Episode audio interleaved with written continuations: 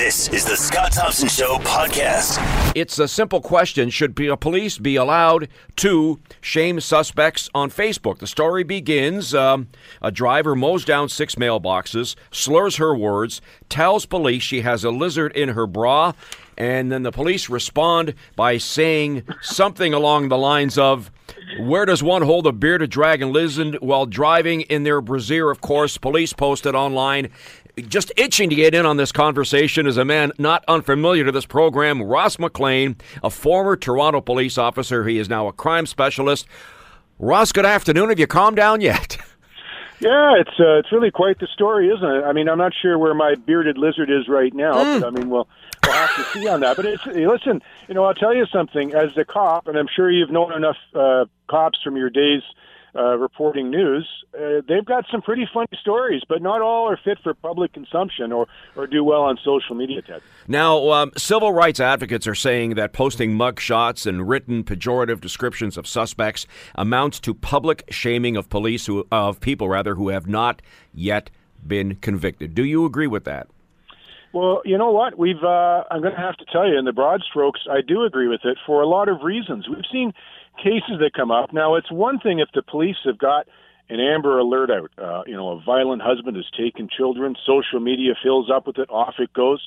There is no better use for social media and the police and the public to coordinate than to find uh, children like that.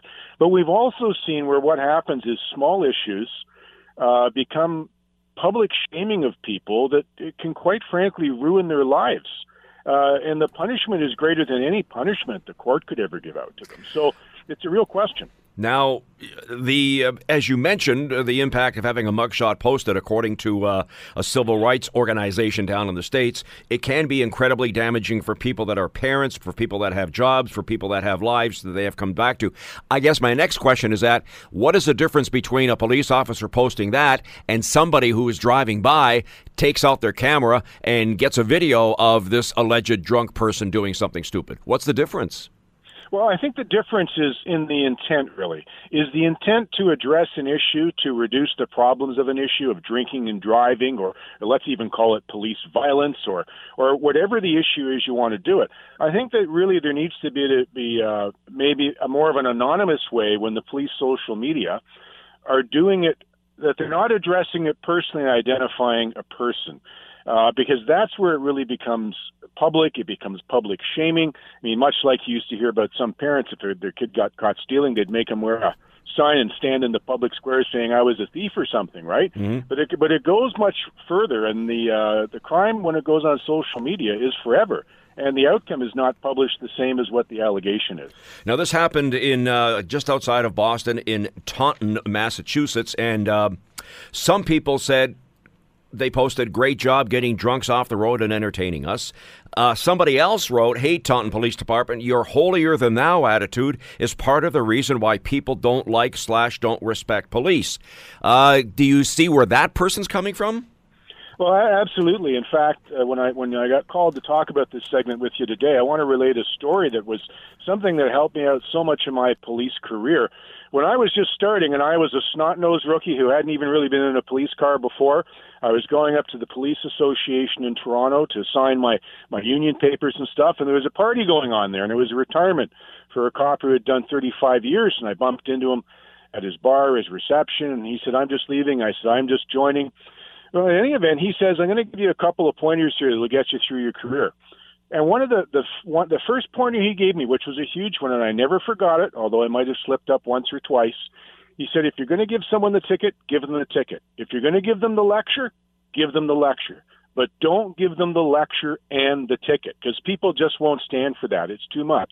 So when you see when the police, I think, on social media, when they do, the rare time go over the line, it's because somebody has already suffered the consequences of their actions, and they're getting the penalty of that, plus they're getting the lecture and the snarking and the public shaming. And I think that's where you have to be real careful about not crossing the line on social media. So you're saying that there are police, uh, in this case, the police officer may have a personal, I don't want to say agenda, but everybody's got something that they're dealing with that maybe that was maybe the reason why he posted that particular Facebook posting? Well, I don't know why he posted that, but what I'm saying is sometimes it's unintended consequences. You don't realize that you may be identifying somebody in a way on top of the injury. Like I'm sure this woman with her accident, she hit all these things. I'm sure her insurance is through the roof. I'm sure she got a, uh, a traffic ticket, if not a criminal offense laid against her. I'm sure she has to go before court and deal with it. And if you're identifying that person and throwing snark on top of it, that's not the time to throw the snark. You either identify the crime and deal with it and give the ticket or give the punishment, or you give the give the lecture and give the snark and then let somebody go. Most people are okay with that. You're going to lecture me but not give me the ticket. I deserve the lecture. So I think that's where the issue comes in.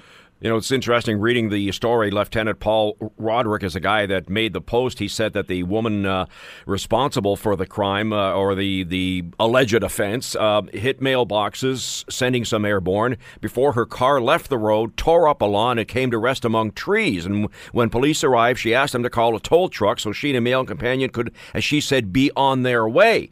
And he said, We can't move the car right now. If we do, what will you use to hold yourself up?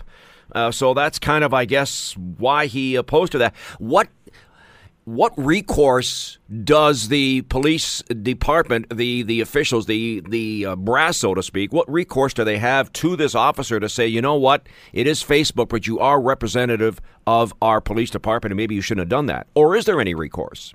Well, no, I think there will be a recourse. Look, there there are every police department I know of in Canada. I'm sure most in the states they before you can do any tweeting on behalf of the police department, identifying yourself as a police officer, social community, whatnot, you go for for media training, social media training, and what they try to do there is obviously eliminate a lot of these mistakes that you can make.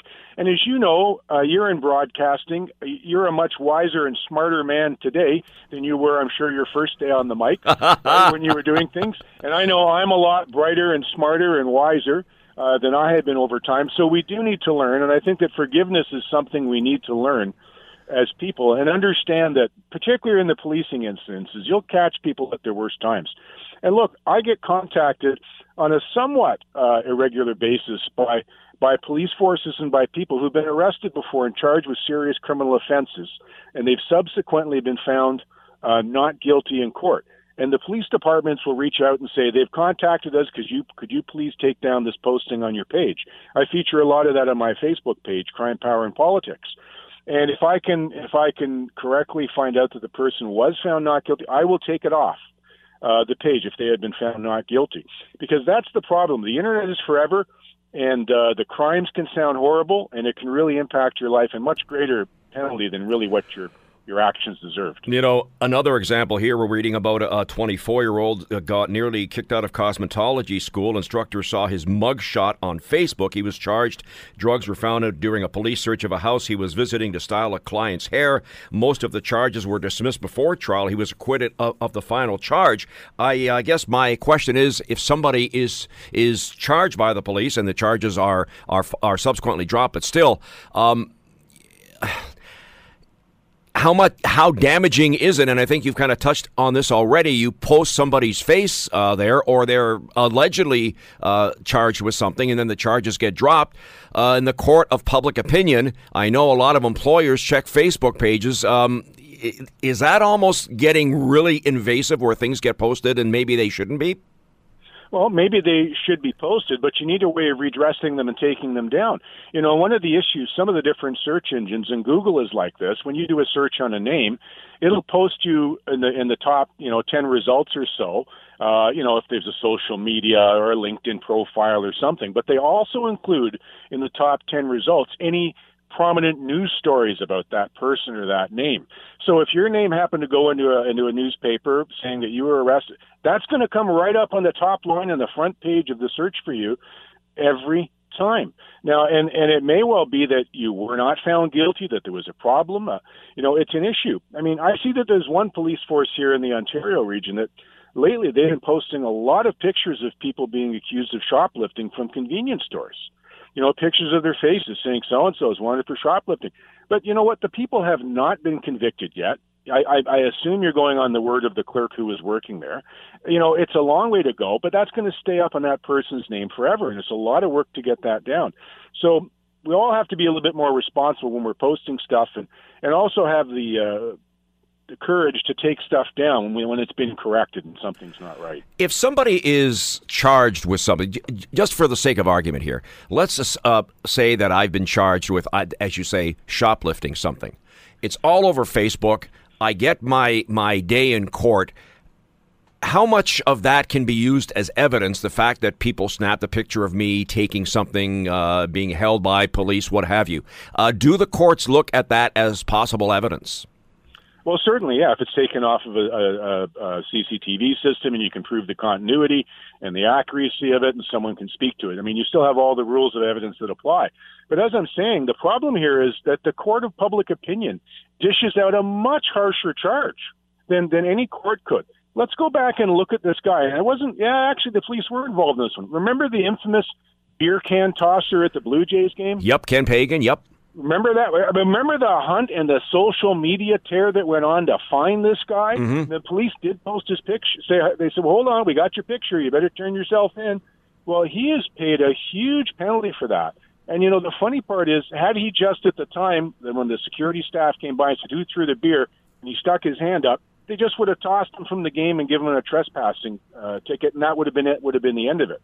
But because he didn't, and everybody went on the hunt. His, he lost his job. He had to move. He's now doing, I think, a thousand hours of community service. I mean, and you can argue what you want about that, but I mean, it's really the penalty is much harsher than than, than the crime. So, what, uh, Ross? What's the lesson for the general public in in this? Uh, as you mentioned, we're all wiser. We all sometimes do things that maybe we should have thought of not doing before, and I'm, I'm including all of us in this. Is there a general lesson for people to understand when it comes to what's posted on social media? Yeah, I, I think personally, like I said, you know, he without sin, throw the first stone, if you will. We have to have more of an issue of forgiveness. And before you do the retweet or start laughing at someone's expense, really have a look at it and see if it's something that you're you're helping to correct an issue or if you're piling on you know, uh, uh, Joe Warmington, a great writer for the Toronto Sun. I remember I met Don Cherry, talked to Don Cherry about some things, and one of Don Cherry's biggest rules in life, if it's in hockey or in the media, if someone's being piled on in a fight, you don't add to the fight. You stand back. You know, you don't pile on. So that's what you have to look for in your own behavior, and it's going to be up to each of us to sort of uh, guard that for ourselves to help make us a better community. Great advice. Ross McLean, crime specialist, former Toronto police officer, and now a security expert at rossmcleansecurity.com. A fascinating look at, uh, at social media and crime and some words of advice as well. Have a great weekend, Ross. We appreciate the time. Cheers. Everybody be safe. Wow, that's a fascinating look at that story. Um, yeah, it's funny. And there are some police forces and and I'll give credit to um, our friend uh, Sergeant Kerry Schmidt at the OPP. He doesn't do stuff like that, but his social media postings about accidents and what to avoid and what happened uh, he does an outstanding job. Halton Regional Police, they do a great job with their social media. Sometimes a little funny, not poking fun at somebody or not piling on at somebody, but uh, there is a fine line, and, and those two uh, forces do a, a really great job. You're listening to The Scott Thompson Show, weekdays from noon to 3 on AM 900 CHML. A former Soviet uh, counterintelligence officer was at a meeting with Donald Trump Jr. and the Russian lawyer. I, I'm really confused about this, and I'm sure a lot of people are as well because they're not quite sure exactly what went on with this. So we wanted to bring in George Breckenridge, a retired political science professor at McMaster University, to uh, kind of walk us through this. George, good afternoon. How are you? Yeah, I'm fine, Ted. So let's uh, first of all talk about this. What, first of all, let's go back. This meeting that happened uh, in June of 2016 between uh, President Donald Trump's son and a Russian American lobbyist. What do we know about that initial meeting? Well, um, this has come out fairly recently. Um, and, and, anyway, we don't need to get into how it's come out, but um, he, when the email, the the most crucial thing was when his emails were public when he publishes emails because the New York Times was about to do that. It's it explains exactly why he took the meeting, and and that's the problem, because he was told in the email it was a it was a in many ways a very clumsy kind of come on that anybody with much more political experience or who was uh, aware of the dangers of talking to the Russians, particularly, would have, you know, the red alert would have gone off. But it's a very clumsy thing, saying, you know, they this lawyer, Russian lawyer, wanted to meet with him in order to uh, give some dish some dirt on on Hillary Clinton. And he replied, you know, I love it. I'm coming, you know. and he not only that, but he brought his brother-in-law Jared Kushner and the, the man Manafort, who was at that time the campaign manager. So this was high level, a high level meeting on their part. And uh, when they got there, they they um, they apparently uh, the, the lawyer, the Russian the woman lawyer, was, and I think this is probably true, was really only interested in trying to get some of the sanctions lifted and you know trying to to test them on that kind of question. But now it turns out we hear this morning that this this American who's formerly Russian, formerly intelligence officer, was also at the meeting. What was he doing there? You know what what was his role? And so, but the mere fact that Don Jr. took this meeting um, and we have you know clear evidence now. I mean, all the other meetings that, that the people around Trump and everything like that had with the Russians looked very fishy. I mean, why would they be having so many meetings with the Russians of all people? But there was no evidence as to what went on at the meetings or exactly what they thought they were doing. Whereas in this particular case, it's with the re- release of, of Don Jr.'s emails, it's very clear what he thought he was doing. And now he says that, I mean, that uh, in, in his interview on Fox News, he said, "Well, you know, in business, you know, eh, when there's information out there, you go and get it." You know, so he had no sense either of the impropriety or potential impropriety of meeting with a foreign government, you know, somebody from a foreign country, which is, uh, you know, you can't get, uh, you're not allowed to take uh, foreign assistance for elections. It's illegal. Mm-hmm. You know, so you could argue that, you know, this was getting pretty close to that but also um, just the, the, the inappropriateness of of particularly seeking uh, what they thought was uh, going to be some more dirt on Hillary. Now and, let's. Uh, and the other, the, and his father clearly knew about the meeting. I don't think there's any doubt about that because the next day his father said, or, or somewhere in there, close in there, said, "Next week I'm going to be giving this speech and really have some a lot of new bad information on Hillary." Now he never did that because they didn't get any new information on Hillary. But the fact that he was thought he they were going to get something is, an, uh, to my mind, is an indication that he must have known about the meeting. And anyway, these these are these are the people closest to Trump in any case at the time. You know, his family and his campaign manager. Surely they would have told him.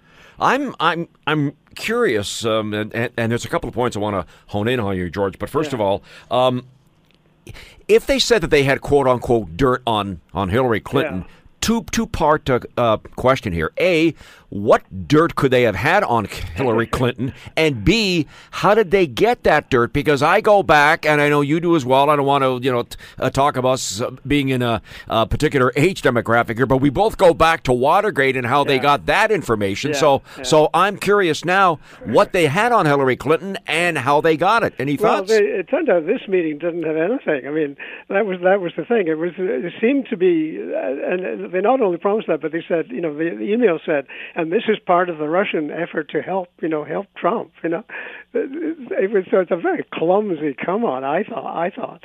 But apparently they didn't get anything out of that meeting. I mean, what, could, what the Russians didn't have anything on Hillary, but what they were doing, of course, is is around the same time was uh, uh, hacking into the Democratic National Committee and her campaign, manager and stuff like that. And they didn't find anything terribly awful, I don't think, but it it played into the story that um, Hillary was not to be trusted. You know that that it played, you know, which had been around. People had hammered away at that for years and years and years, and so it clearly disadvantaged. But in terms of new bad information. I don't think there was any, any that they had, and and nothing apparently came up with that meeting.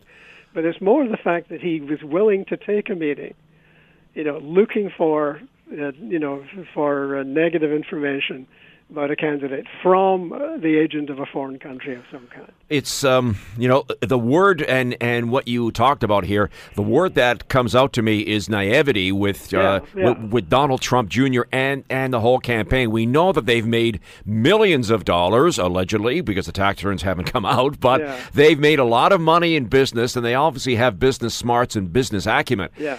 I'm surprised at how neat naive they are that they could get away with a meeting with uh, a foreign power. Well, uh, but uh, no, I think you're right, and I think that's one of the interesting things about about this whole business about why were there so many people meeting with Russians.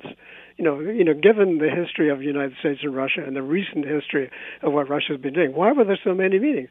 And it seems to me that obviously the Trump people and people like Manafort and other people around them don't think of Russia that way at all. They think of Russia as a source of money. I'm sure, you know, the two sons at different times in the past have boasted about how much Russian money they were using in their business. And I'm sure tr- Trump's, uh, you know, uh, tax returns, if they were ever released, would show that as well. So they they they, they weren't interested in the politics of Russia or, or you know Ukraine and stuff like that. That was very secondary to, to them, I think. They simply they simply saw no reason why they couldn't go on doing business with Russia, and therefore, once he became president, the obvious thing to do is to you know, you know, and, and the Rush, what the Russians want them to do, of course, is to ease the sanctions and things like that. Now, because of the whole controversy, of course, they've not been able to do any of that because it would look, it would, just scream, you know, treason more or less. But uh, I think it's that's that, that's so that you can call that naive, and in, in the political sense, of course, it is totally naive.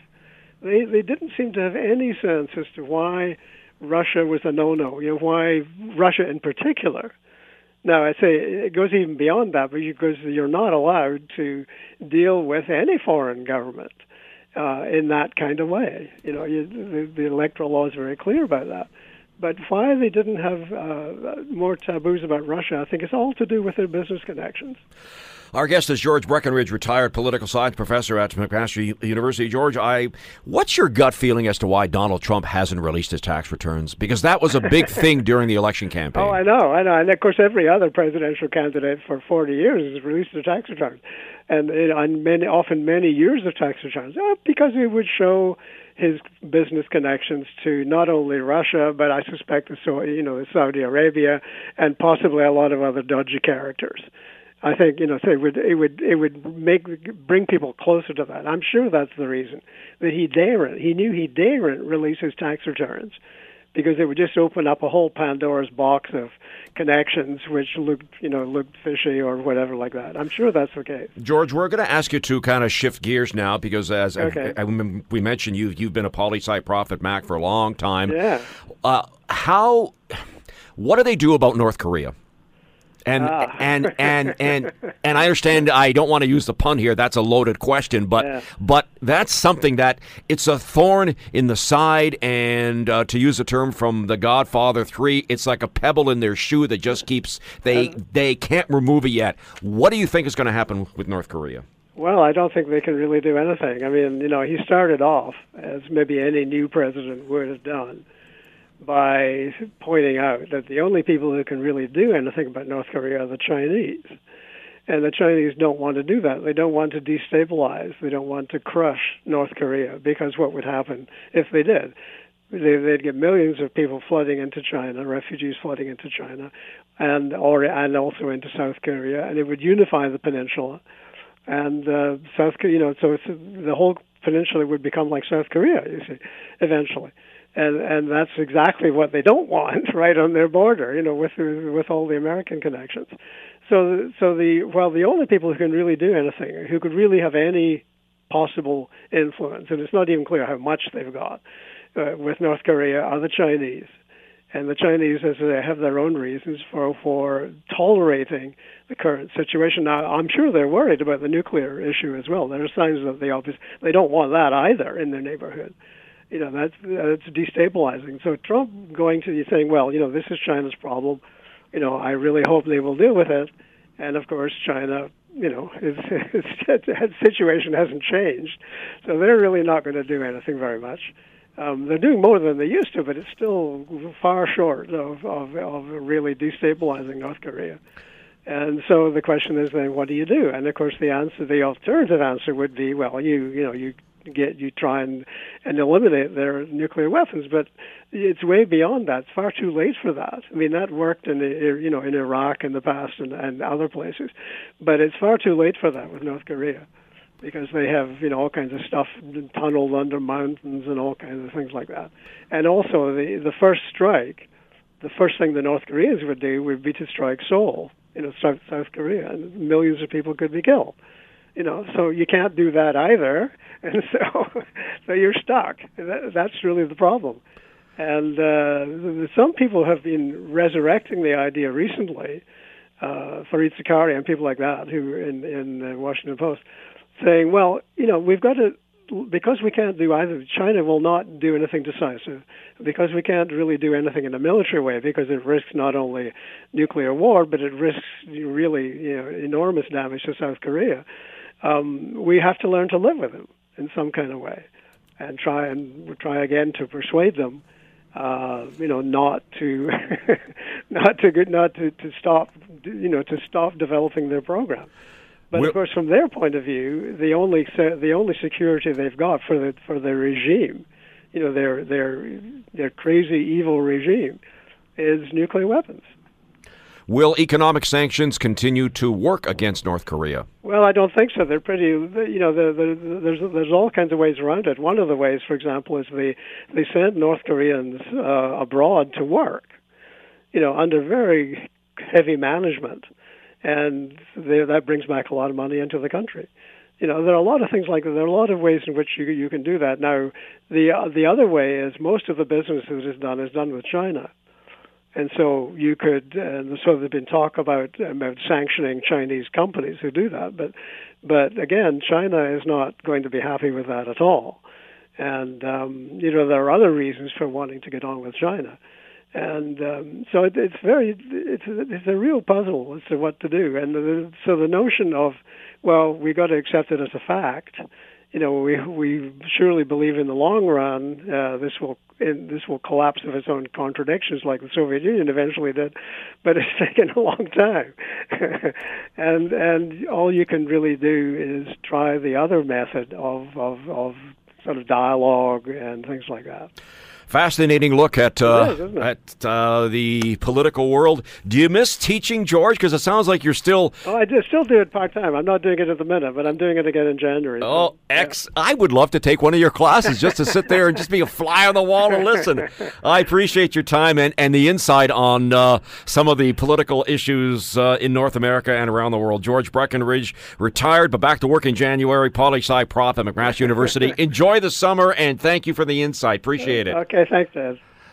Wow, that's a fascinating look at. Uh, I cannot. All of us. Like, what's with the Trumps?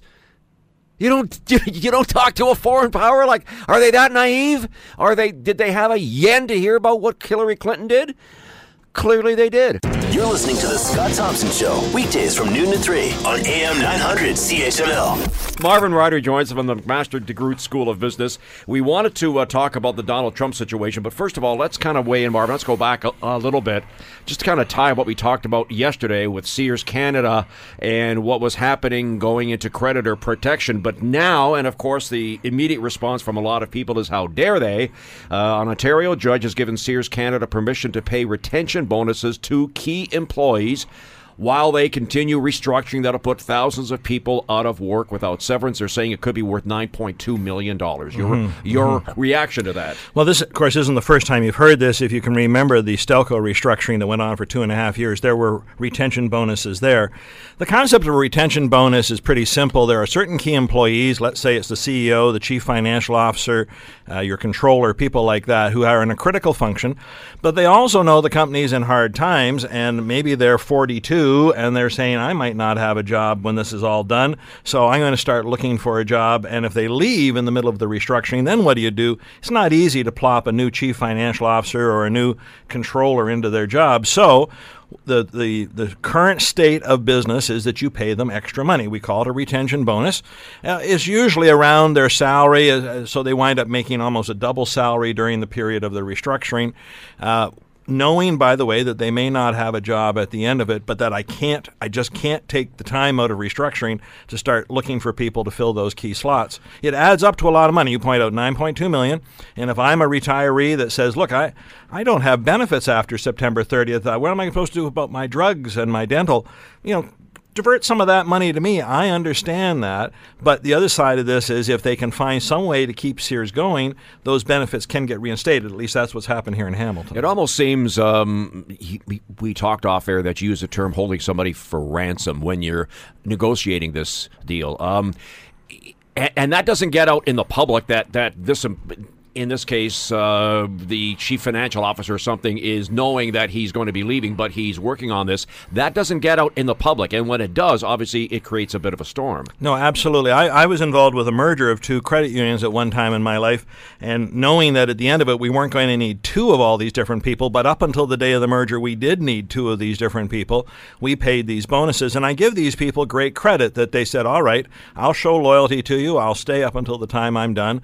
Yes, I'm making more more money. But then when, when this merger is over, I may be unemployed for nine months, a year, a year and a half. Um, they could instead have done what was best for them individually, and that was to find the job immediately. I give people credit who stay. I do understand you're paying a ransom to keep them, but in key positions, it's just so critical. I'm not sure there's anything else you can do. There's one uh, other example before we shift topic, and that is uh, what's going on with the. Um uh, Mr. Paul Godfrey uh, in um, in Toronto, the Financial Post, um, uh, Post Media. Uh, he's making a lot, underscore a lot of money, and the perception is that he is being paid a lot of money while a lot of people are losing their jobs. What can they do from a PR standpoint? Because he's he's getting just absolutely ripped on this, yeah. as as is the company. Yeah, I, and I again I understand that that you take a look at a CEO's salary, whether it's a hospital CEO or the CEO of a private corporation, and you say, "My gosh, they're making six million dollars. I'm on the shop floor. I'm making thirty thousand dollars a year. You're getting rid of two hundred of us. Well, that's that's your salary. Why why don't you give back some of your salary?" The the question of CEO compensation is always that of the board. They have to figure out who they want to lead an organization and what they want to pay for that.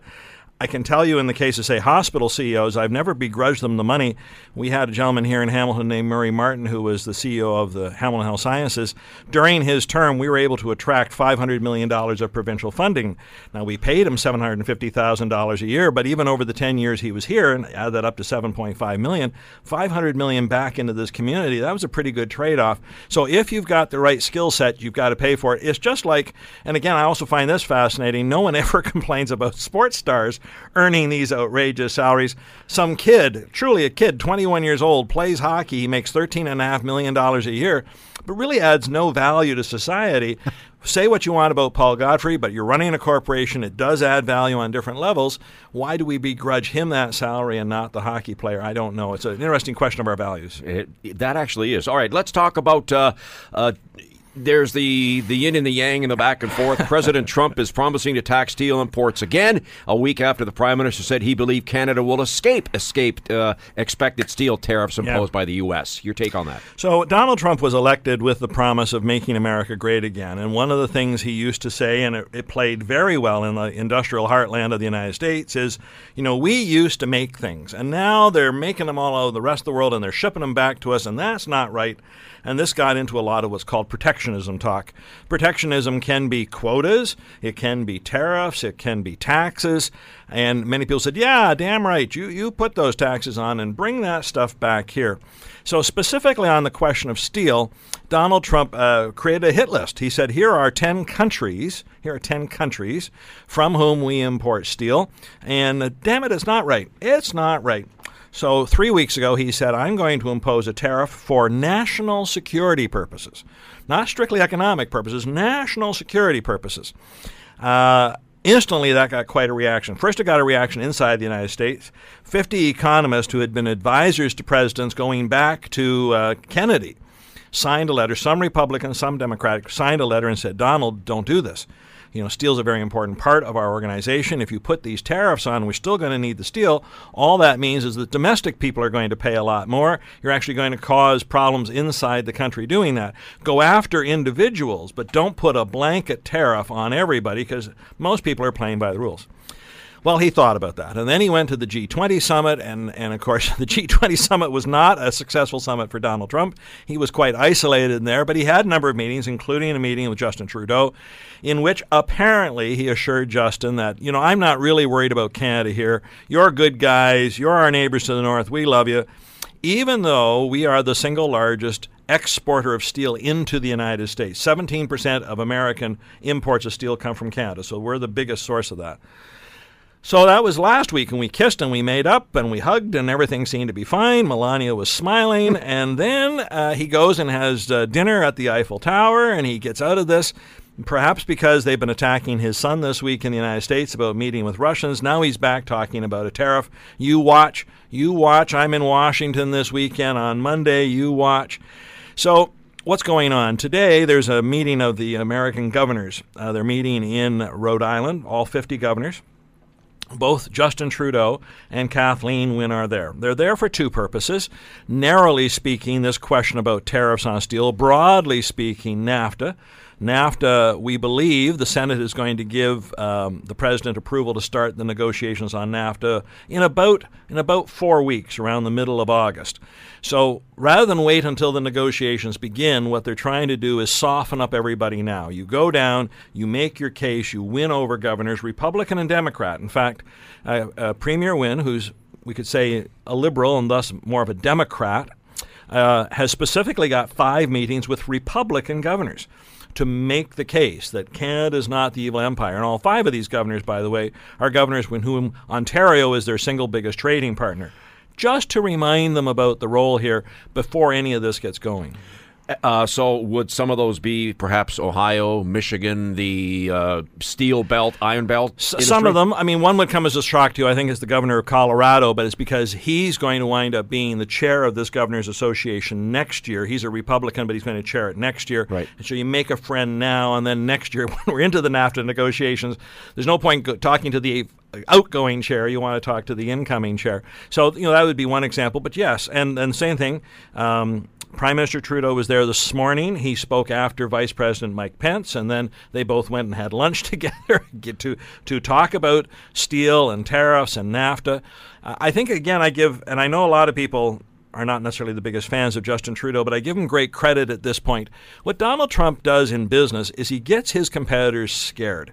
And before any negotiation begins, he gets competitors putting concessions on the table. You know, well, look, Donald, I really want to deal with you, so look, I'll, I'll give you this. I'll give you this. We haven't even started negotiating, but I'm already giving you things. Both Prime Minister Trudeau and President uh, Peña Nieto in, in uh, Mexico have kept their powder dry. They say once the negotiation begins, we'll talk about what we have to talk about. We want some things out of the deal. I know you want some things out of the deal. Let's get down and start negotiating. And that's great if we start putting concessions. And I was worried because there was a poll done this week of Canadians. Nearly two thirds of Canadians said they would be okay with concessions to keep the free trade deal alive. I'm glad to hear that, but let's not tell Donald about that until we begin negotiating. We just don't want to go in there from a position of weakness. Loaded question here. Um, it's been a long time since it uh, came into effect. Has NAFTA been good for this country or not? Yeah. So again, I know there'd be a lot of people who would say no, but every study we've shown is that Canada has had net positive benefits out of this. That we are a stronger economy than we were. Now the losers are things where we didn't really have a competitive advantage. You know, Ted, at one time we had a textile industry where we bought American cotton, brought it to Canada, milled it, finished it, turned it into sheets and towels. Of course, that's tremendously expensive since we don't have domestic cotton. We've got to import it. Because it was so expensive, we put big honking tariffs on American products to make our Canadian products competitive. Now that we have free trade, yes, unfortunately, that industry has died. We don't make towels and sheets in Canada much anymore. But from Canadian standpoint, you're getting a better value. We don't hawk up the price on these things. We let you pay what they're supposed to. So where we have an advantage, and for us in particular is technology products. Telecommunications is one of the things I know we take it all for granted, but we are a very small population in the second largest geography of the world. And to learn how to communicate from every corner to every corner in our country, this is something that people are consuming around the world. And that's still something we do very well. I always ask our experts this question, and you um, f- have looked at this obviously from, from a business standpoint. Uh, will Donald Trump be in the White House uh, when his mandate expires, the first uh, first mandate, three years from now? Mm-hmm. I'm, I'm actually, I'll, I'll, say something controversial here. I'm not quite sure he's going to be in the White House at the end of his first ah. mandate. Um, you know, I think Donald Trump uh, wanted to be president perhaps for the wrong reasons. You know, he liked the title, he wanted the prestige. I think he had a, a, a, certain view of what being president was going to be, and I think he has been shocked at it. I think he thought, um, and I think most of us thought, by the way, that President of the United States was the most powerful person in the world. How many times have you heard that said, oh, the most powerful person in the world? And yet, I think what we're learning is is the bureaucracy that it has all the power. It's not one individual person. Uh, Donald Trump certainly has put a stamp on the direction of the government of the United States, but he's far from leading it. As you can see in the Senate, they can't come up with a health care bill. They all know they want to repeal Obamacare, but they can't come up with a health care bill that they can that 50 was it 52 Republicans can agree on. So I think it's been very interesting. Donald Trump he, he wants victories. I think I view Donald Trump like this. He's a person who says, "Bring me a problem, let's get a solution." So if his trade negotiators, after they spend six months on NAFTA, come back and say, Donald, we've got a great deal here, he'll proclaim a victory and move on. He isn't going to be personally involved. He's going to take the advice of the people he's put in power. And that's really the people we have to negotiate with. Last question for you. And you actually brought up an interesting term, Obamacare, because those of us in this country sometimes, and I'll admit that I don't understand a lot of the machinations that's involved with, with the U.S. healthcare system. What is so bad about Obamacare, and what does Donald Trump want to change if it's so bad? Well, there were two things. So, in, in, some parts of the United States, in particular some more rural parts of the United States, there was really only one health care provider. So, the whole concept of Obamacare was to make sure people got coverage, but what they also hoped was that there would be competition to keep the cost of that coverage down. In some more rural areas, there's only one provider, and as such, the prices have gone up. So, Donald Trump says, I want to come up with a new system that brings more private competition, drives the prices down, but gives you the same coverage. What the Republicans are discovering is they can't find a way to make all that happen. They can give you the same coverage, but they can't necessarily get all the competition and they can't necessarily get the prices down. Every every study of the Senate bill has come up said that you'd see somewhere between 9 and 12 million people who now have health care under Obamacare lose their health care I even saw a wonderful piece where they interviewed some people who voted for Donald Trump, and they said, We love Mr. Trump. We don't want to change him as president. We agree with all of his external policies, but on this one, he's wrong. Don't change it because, you know, my husband, he gets uh, drugs that he'd never be able to afford otherwise. We need the care that we've got, and we can afford the care we've got. Don't change this part. It'll be a very interesting drama to play out down south of the border. Well, I know you're off, as we say, you're off to Poland for a while. When you come back, it'll be interesting to see if. Uh, if anything has calmed down from the White House, because at the very least, it's given us fodder for discussion. You know, it's summer is supposed to be golfing season. Yeah. Maybe he'll go out and play more golf. Apparently, they, they they have the numbers. He's been golfing a lot in his he first. Has. First uh, s- several months of his mandate. Marvin Ryder from the DeGroote School of Business, thank you. Enjoy now your trip to Poland. Um, have a wonderful time, and thank I know you. we'll be talking about something when we come back. The Scott Thompson Show, weekdays from noon to 3 on AM 900 CHML.